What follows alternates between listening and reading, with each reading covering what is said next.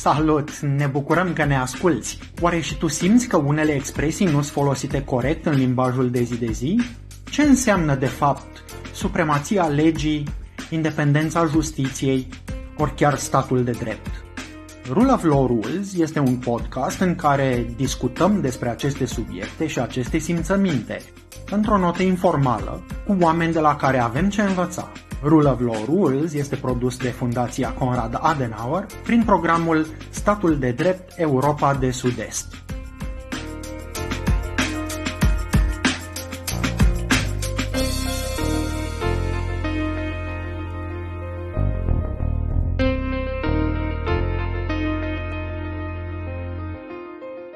Partea a doua continuăm discuția noastră cu Ioana Stupariu, vorbind despre impactul pandemiei asupra protecției datelor personale în momentul în care apar niște suspiciuni legitime și în momentul în care sunt respectate niște norme procedurale minime, astfel încât să ne asigurăm că nu se fac abuzuri, că nu, se al- nu sunt alese mm-hmm. persoane la întâmplare, deci când există niște suspiciuni rezonabile, cred mm-hmm. că mhm. cumva scade justificarea și atunci putem să începem să vorbim de asta. Deci nu este niciodată o soluție clar tranșată atunci când vorbim de echilibru dintre cele două okay.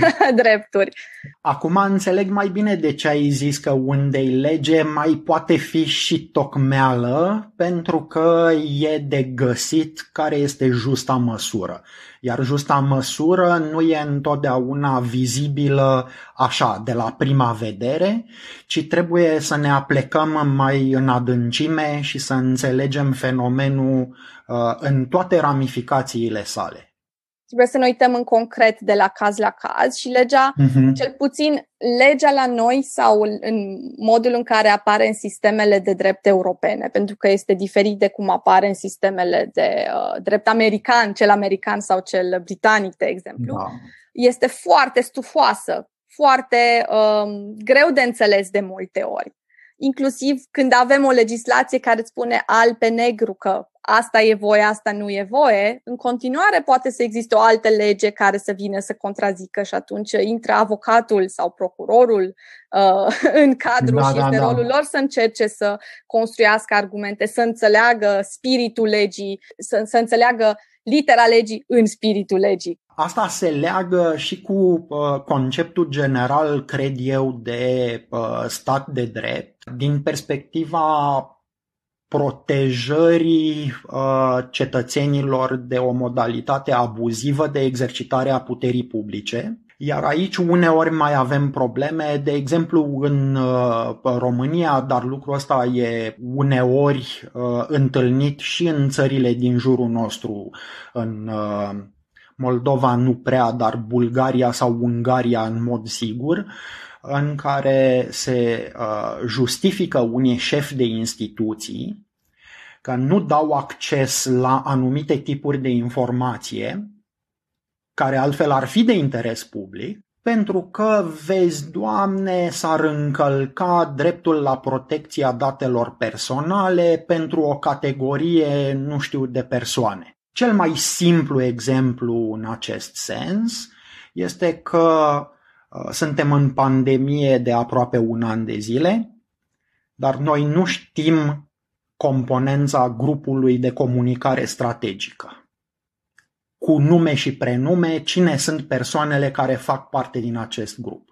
Mai sunt și alte situații, de exemplu când se organizează uh, anumite examene la nivel național, uh, examene de admitere în barou, examene de admitere în magistratură, cei care fac subiectele nu sunt niciodată cunoscuți. Exact același principiu. Uh, motivul în, acel, în acele cazuri este protecția pers- acelor persoane pentru a nu atrage criticism sau uh, pentru a nu atrage uh, opinia publică. Părțulie exact împotriva lor. Deci cumva da. ei, ei mereu fac această cântărire și se gândesc, ok, este într-un fel necesar, ajută în vreun fel să se știe numele acelor persoane um, versus care ar putea să fie potențialele repercusiuni negative la adresa acelor mm-hmm. persoane. Că s-ar putea mm-hmm. să se trezească cu amenințări, să fie uh, hărțuiți, potențial chiar să li se pună viața în pericol dacă, Doamne ferește, uh, există... Bine, aici nu discutăm neapărat de chestiunea cu grupul strategic de la pandemie. Ne putem gândi la foarte multe alte situații și cred că singurul lucru care e neplăcut în situații de felul ăsta e că nu apare o informare, nu că vorbeam mai devreme de datoria statului de a informa. Să explice. Să explice că, uite, ne-am uitat la această situație, am pus în balanță aceste drepturi, am argumentat că 1, 2, 3 și concluzia noastră este că în acest caz e mai bine să nu vă dăm acces la numele acestor persoane. Da, asta, asta mi-aduce aminte de ceva ce am citit de curând într-o carte de Malcolm Gladwell, care vorbea despre legitimitatea puterii publice și spunea că una dintre componentele legitimității puterii publice în ochii cetățenilor este tocmai această idee ca uh, cetățenii să fie ascultați și mi se pare că în momentul în care tu ca stat nu răspunzi grijilor uh, cetățenilor, tu practic te delegitimizezi ca stat în fața lor. Mm-hmm. Și aici mm-hmm. apare neîncrederea aceea. De aceea cred că este extrem de important ca um, instituțiile publice să comunice cu cetățenii într-un fel pe care aceștia să poată să le înțeleagă, să explice în permanență. Cred că pe perioada stării de urgență au fost chiar mi-aduc aminte, toată lumea era pe vremea aceea acasă la televizor și zilnic vedeam informări de la, uh, de la reprezentanții guvernului cu privire la situația virusului. Cred că a fost foarte bună o astfel de strategie și cred că ar trebui să fie mai des informări de genul acela, care să fie efectiv pe înțelesul uh, populației. Se întâmplă asta, asta e motivul, am luat în considerare toate grijile voastre, să răspundă, de exemplu, pe paginile de Facebook, pe social media, pentru că acum, în secolul 21, când avem atâtea canale de comunicare, avem deja pagini Facebook, pagini LinkedIn, pagini Instagram ale miniștrilor, secretarilor da, de stat, da. Uh, instituțiilor publice, adică chiar nu există scuză pentru a se comunica cu cetățenii și a, a-i asculta și a-și crește legitimitatea în fața lor. Și totuși se pare că uh, în materie de informare publică încă nu avem exact ce ne trebuie. Mi-aduc aminte cel puțin de petiția privind uh, datele, uh, apropo de pandemie, uh, datele cu privire la numărul de teste, cu privire la numărul de bolnavi, cu privire la numărul de vaccinări, pentru că ele încă nu sunt livrate într-o modalitate standardizată, completă, coerentă, dar uh, hai să uh, trecem peste uh, subiectul ăsta al, legat de informare și să rămânem totuși într-o chestiune legată de pandemie. Mi se pare un paradox foarte interesant că vreme de mulți ani de zile s-au făcut uh, progrese însemnate în ce privește tehnologia asta de recunoaștere facială. Și au apărut niște probleme și semnificative și de înțeles omenește că, domne, nu e ok ca statul să ne supravegheze cu astfel de tehnologie de recunoaștere facială și să știe unde se duce Ioana la prânz, unde se duce codrul la o bere, că nu e normal să se întâmple lucrul ăsta venit pandemia și cu toții suntem obligați să purtăm mască în spațiile publice. Dintr-o dată am senzația că tehnologia asta de recunoaștere facială nu-și mai are rostul.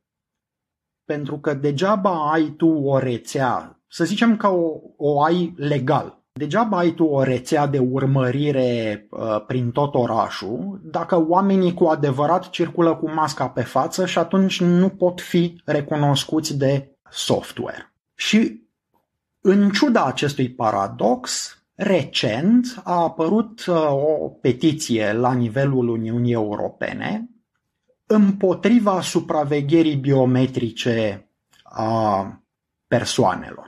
Ce facem cu chestia asta?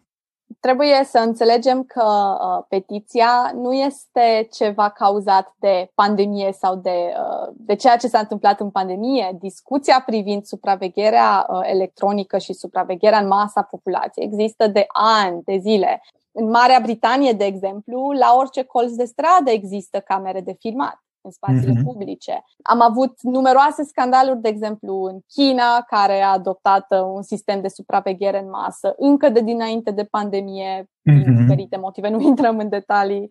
Statele Unite, de exemplu, se folosesc tehnologii de genul acesta în activitatea poliției, Uh, de multe ori cu scop predictiv pentru a anticipa uh, rata criminalității în anumite domenii. Ba chiar și în București au fost montate astfel de camere de supraveghere care au legătură directă cu poliția. Exact, deci există inițiative private sau există uh, situații izolate în care s-a decis să se testeze diferite tehnologii cu scopul de a asigura siguranța publică, cu scopul de a asigura securitatea unui perimetru și așa mai departe. În decembrie a fost sancționată, cred că poliția Cluj a fost, poliția locală Cluj, pentru că purtau acele body cams, camerele uh-huh. încorporate în echipamentul uh, agenților de poliție, uh, tocmai pentru că încălcau uh, legislația privind protecția datelor, GDPR-ul, neexistând o notificare prealabilă, nu există o informare sau o justificare uh, îndestulătoare pentru, pentru purtarea lor.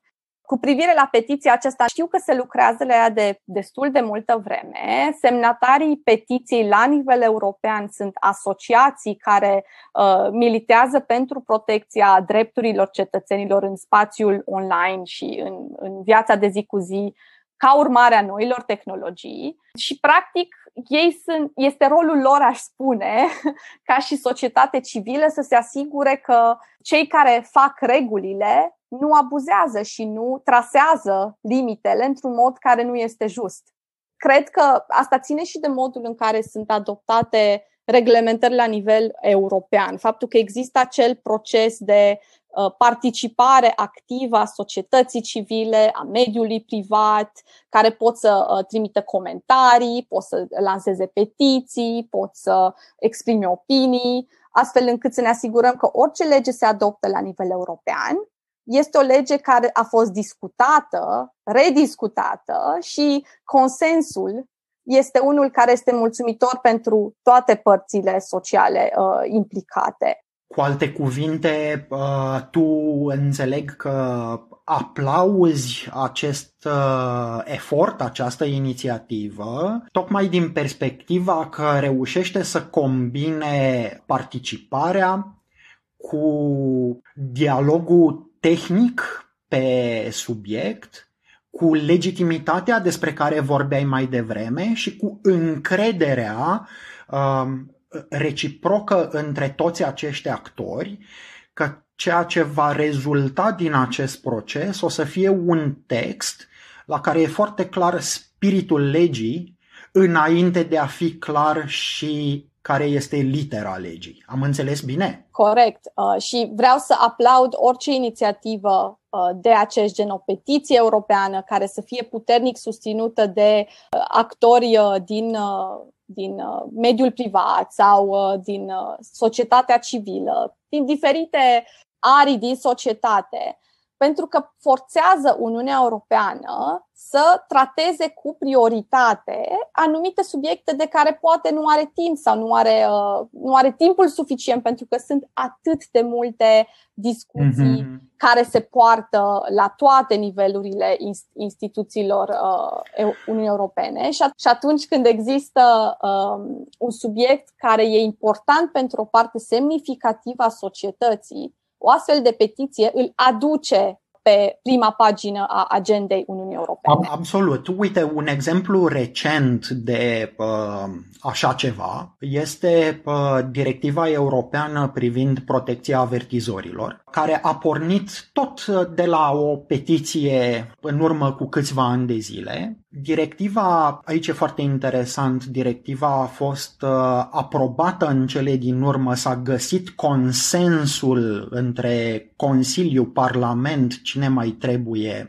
Uh, în timpul președinției rotative a României și acum suntem în proces de transpunere a directivei în uh, legislația românească, deși România are o astfel de lege privind protecția avertizorilor încă din 2004. Și fără să intrăm în detalii, e interesant cum protecția avertizorilor e o formă de protejare a datelor personale mult mai adâncă și mai detaliată pentru persoanele care aduc la cunoștință nereguli sau încălcări ale legii, pentru avertizori, în timp ce noi discutam mai devreme despre cum uh, pentru politicieni, de exemplu, sau șefi de instituții, protecția datelor personale este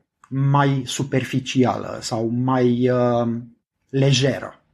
Cred că, cred că în această situație e o situație foarte interesantă. Uh, știu că prima oară când citisem de aia era pe vremea când eram studentă și îmi făcusem uh, lucrarea de dizertație de master exact pe subiectul supravegherii făcute de Agenția Națională de Securitate din Statele Unite și mm-hmm. supravegherea în masă și uh, toată situația cu Edward Snowden, tot scandalul din acea vreme și știu că am studiat îndelung conflictul dintre drepturile implicate. Cred că aici dreptul la viață privată și protecția datelor vine ca un instrument pentru a proteja dreptul de acces al publicului. Pentru exact. că conflictul de care vorbim aici este practic uh, dreptul companiilor sau actorilor privați de a ține informațiile confidențiale, cum există nenumărate da. care garantează asta, da? Și, pe de altă parte, dreptul publicului de a avea acces la informații care ar putea, ar putea să-i pericliteze siguranța Inclusiv mm-hmm. vorbim de corupție potențială, de spălare de bani, de alte acte Putem care. discuta despre protecția mediului, despre protecția consumatorilor. Sunt o sumedenie de alte drepturi, uh, nici nu vreau să le zic conexe, pentru că sunt niște drepturi fundamentale care ar putea să fie încălcate și dacă acel drept la confidențialitate ar rămâne în picioare monolit stâncă, noi am consuma, nu știu, uh, am să folosesc piramidoane expirate, pentru că piramidonul nu se mai produce în România și nici nu se mai comercializează. Ideea este că nimeni, nimeni nu ar mai oferi informații despre de interes public din companiile în care lucrează dacă nu ar exista o minim de protecție pentru ei, pentru că practic ei încalcă uh, obligația de confidențialitate la care sunt obligați contractual. Cu alte cuvinte, e uh, din nou o situație în care punem în balanță mai multe drepturi și căutăm să găsim justa măsură. Exact. Și aici statul a decis că este important să, uh, să sacrificăm drepturile acestea ale companiilor pentru protecția largă a societății. Poate că de fapt nu le sacrificăm uh, pentru că ele sunt, da, le restrângem un pic, le limităm un pic. Exact, exact. Bun, minunat. Mulțumesc tare mult, Ioana. Mie mi s-a părut foarte interesată în conversația noastră, mai ales că uh, ne-am învârtit un pic în jurul conceptului de stat de drept uh, și din perspectiva asta de cum stăvilim puterea discreționară uh, sau abuzivă a uh, politicienilor și din perspectiva de cum uh, contribuim la promovarea și respectarea drepturilor fundamentale. N-am apucat să discutăm despre partea de separația puterilor în stat, dar poate că vom reveni asupra acestui subiect cu uh, altă ocazie. Uh, îmi dai voie să te mai întreb așa scurt trei chestiuni? Sigur. Rule of law, tu ai zis mai degrabă supremația legii. E importantă pentru tine pentru că asigură șanse egale pentru toți cetățenii. Dacă te-ai trezi peste 20 de ani, ți-ar plăcea să vezi că tehnologia e folosită mai mult pentru a produce bine decât pentru a produce rău. Oh, bun. Și legat de visul ăsta al tău de peste 20 de ani, ce vei face luni dimineața? Îmi beau cafeaua, în primul rând. și apoi uh, mă, mă pun să citesc presa internațională și națională. Am înțeles. O utilizare foarte bună a tehnologiei. A fiecare, în fiecare dimineață, da. Excelent. Mulțumesc frumos, Ioana. Cu mare drag și sper să ne mai revedem. Pe curând. În episodul următor discutăm cu Vladimir Mitev despre statul de drept din Bulgaria, apropo de alegerile parlamentare din 4 aprilie.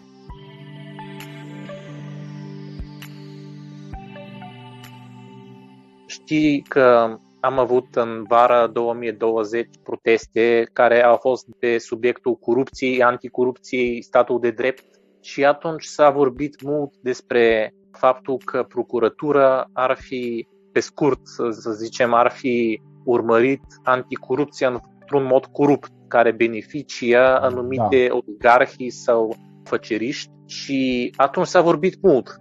Dar ceea ce a urmat în toamnă a fost, pe de o parte, a scăzut acest impuls al protestelor, au dispărut de fapt în toamnă deja, și pe de altă parte au crescut semnificativ cazurile de îmbolnăvire și chiar de moarte din cauza coronavirusului și cumva ordinea de zi treptat s-a schimbat.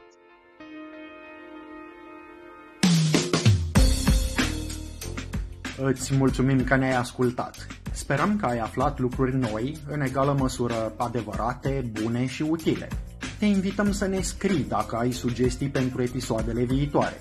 Și nu uita că podcastul Rule of Law Rules, produs la București, are un conținut relativ independent față de cele de la Berlin, Bogota, Beirut, Singapore, Dakar ori Nairobi.